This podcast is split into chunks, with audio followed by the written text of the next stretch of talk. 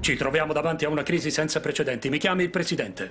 È lei il presidente. Bene, allora so già tutto. One, two, three. One, two, three. Weekly Wizardo! L'unico podcast che non è stato finanziato da Matteo Renzi per far vincere Biden.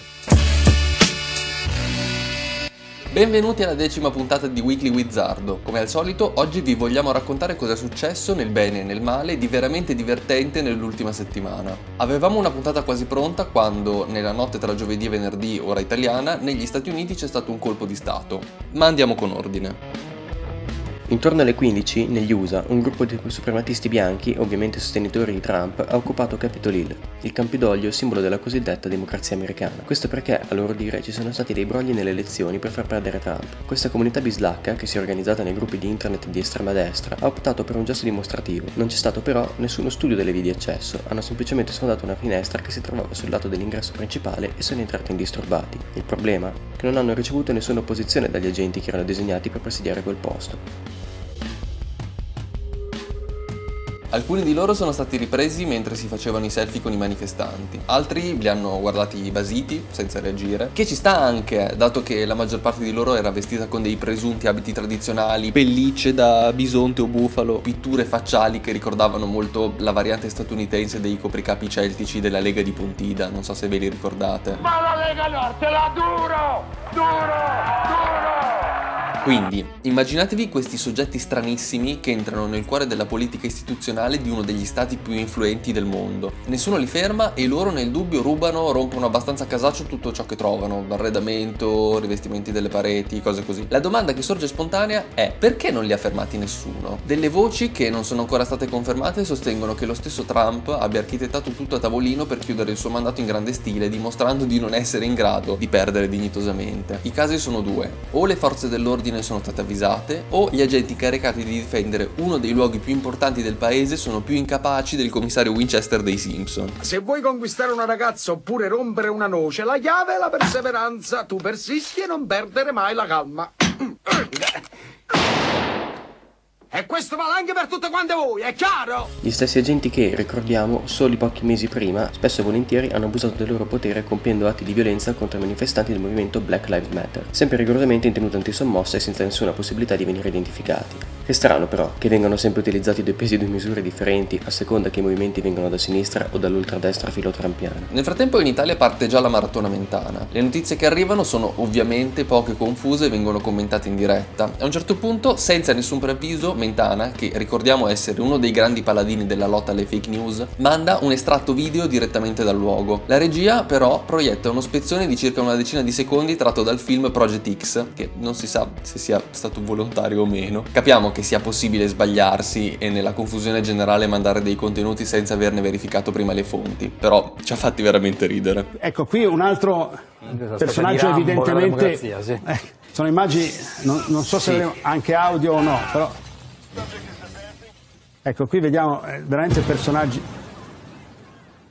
Questo non mi sembra che si riferisca però al Speriamo di Campidoglio, no. questo Spe- no, so- però- probabilmente è nei sobborghi. So- esatto, no, no. E qui lo vediamo... C'è eh, scritto? Sì, sì, live footage. Trump però ha già avvisato su tutti i suoi canali che, per quanto questi soggetti siano legittimati ad essere arrabbiati dato che gli è stata rubata la vittoria, di stare tranquilli e di tornare a casa in sicurezza. Avete sentito bene, per quanto siano legittimati. Twitter, nel dubbio, propone preventivamente prima di segnalare il video per falsa informazione, poi di cancellare l'account del presidente uscente. In tutto ciò probabilmente ci siamo dimenticati di essere in mezzo ad una pandemia, perché sì, quasi tutti i manifestanti erano anche dei no mask, per non farsi mancare niente. Ad un certo punto le forze dell'ordine, dopo averli lasciati agire indisturbati, hanno iniziato a dire che a breve sarebbero state le 18, sarebbe scattato il coprifuoco e se ne sarebbero dovuti andare. Eh sì, perché fino alle 17.59 si può girare senza mascherine, occupare e devastare il Campidoglio che è tutto regolare. Cosa abbiamo capito da tutta questa storia? Beh, che se vuoi andare a prelevare 20 euro in banca devi toglierti la cintura, le scarpe, le chiavi di casa, rimanere in mutande e passare sotto i raggi X, però per entrare a Capitol Hill basta sfondare una finestra sul lato che non ti ferma più nessuno.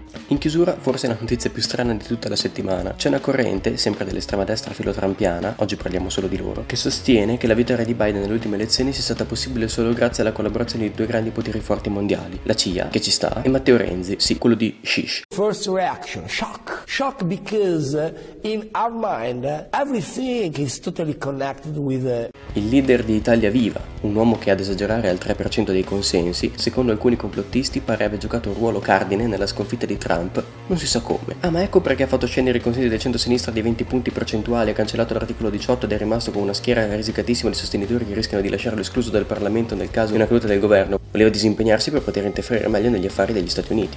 Ora sì che torna tutto. Per chiudere la puntata vi vogliamo lasciare con un'ultima riflessione che ha fatto su Instagram un nostro amico che si chiama Davide e che secondo noi riassume bene il clima delle ore che vi abbiamo appena descritto. Ti svegli. La scorsa sera sei eroicamente entrato insieme ad altri camerati nel palazzo del potere. Biden ha vinto lo stesso. Il tizio che sei andato a difendere si è cacato sotto e ti ha scaricato. I tuoi compari sono riusciti in quello che nessuno è riuscito a fare in otto mesi di proteste Black Lives Matter, uccidere uno sbirro.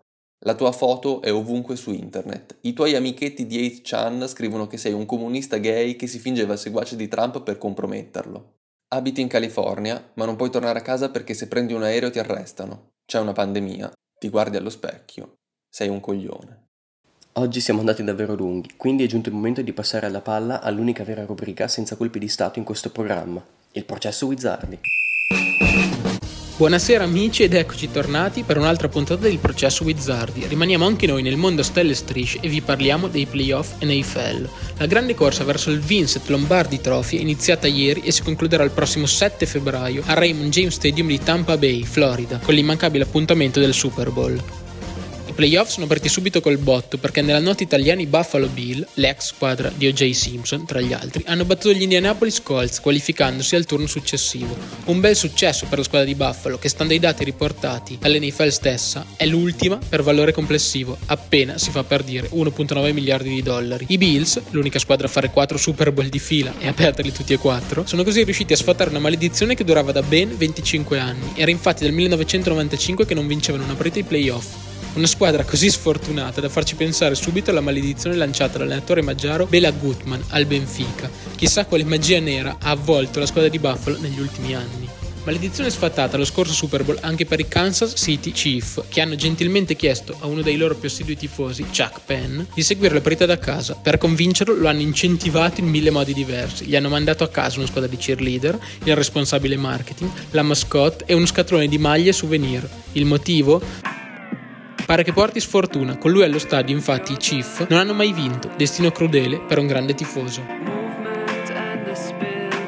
Abbiamo parlato di football americano, ora parliamo di football, quello vero, anche se gli americani lo chiamano soccer. Se la nazionale femminile di calcio degli Stati Uniti è senza ombra di dubbio la migliore del mondo e la netta vittoria mondiale 2019 ne è l'ennesima conferma, lo stesso non si può dire della nazionale maschile. La mancata qualificazione a Russia 2018 era stato un colpo fortissimo a un movimento che sembrava in netta crescita. Da quel momento però sembrano saltare fuori come funghi campioncini USA. Barcellona-Juventus dello scorso dicembre è stata la prima sfida di Champions League tra due squadre pronte a giocarsi la competizione fino in fondo che ha visto ben due giocatori americani in campo dal primo minuto. Stiamo parlando del terzino blaugrana Dest, classe 2000, e del centrocampista bianconero, classe 1998, Weston McKenney, autore tra l'altro di un grandissimo gol al volo, proprio in quella sfida. Oltre a loro, ovviamente, non possiamo dimenticare il nome più affermato tra i calciatori americani, Christian Pulisic, attaccante del Chelsea, classe 98, e Joe Reina, talentino del Dortmund, classe 2002. Infine volevamo segnalarvi l'incredibile prestazione di Matthew Hope, attaccante statunitense classe 2001 dello Schalke 04. Nella sfida di Bundesliga giocata ieri tra la squadra di Gelsenkirchen e l'Offenheim, Hope ha realizzato un'incredibile tripletta e la sfida si è conclusa 4-0. I tre gol di Hope hanno portato lo Schalke 04 a vincere una partita dopo ben 358 giorni, quasi un anno di astinenza di tre punti. Non male. Per oggi è tutto amici, vi auguriamo una settimana piena di colpi di testa e non di colpi di Stato.